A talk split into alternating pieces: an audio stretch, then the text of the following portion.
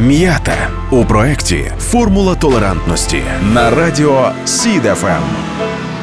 Реальність, на яку не можна закривати очі.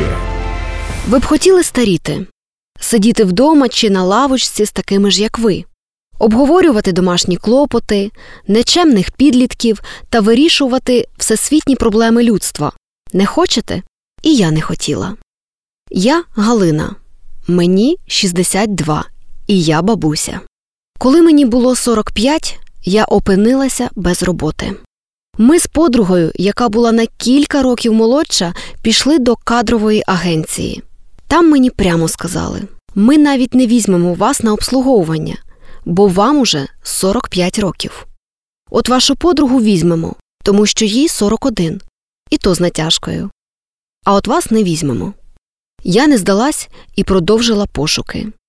Мені відмовляли щонайменше сім разів, але я таки знайшла роботу. І далі сталося те, що перевернуло моє життя.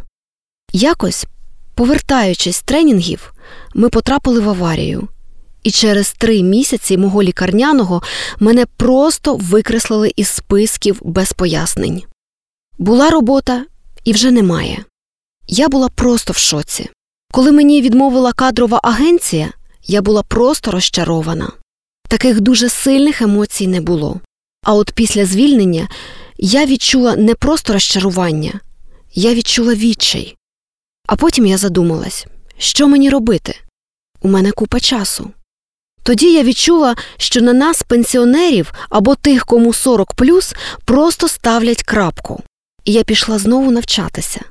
Я зрозуміла, що треба робити якесь підприємство, де пенсіонери, такі як я, могли б щось заробити, хоч трошки.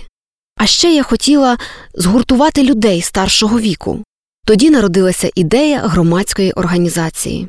Через півроку після занять я її зареєструвала організацію, яка вирішує проблеми з нянями. Ми не просто надаємо послуги нянь, ми їх навчаємо і перевіряємо. Я хочу старіти, старіти із задоволенням разом з такими, як я. І я звертаюсь до усіх, хто уже записав нас в чергу до Бога.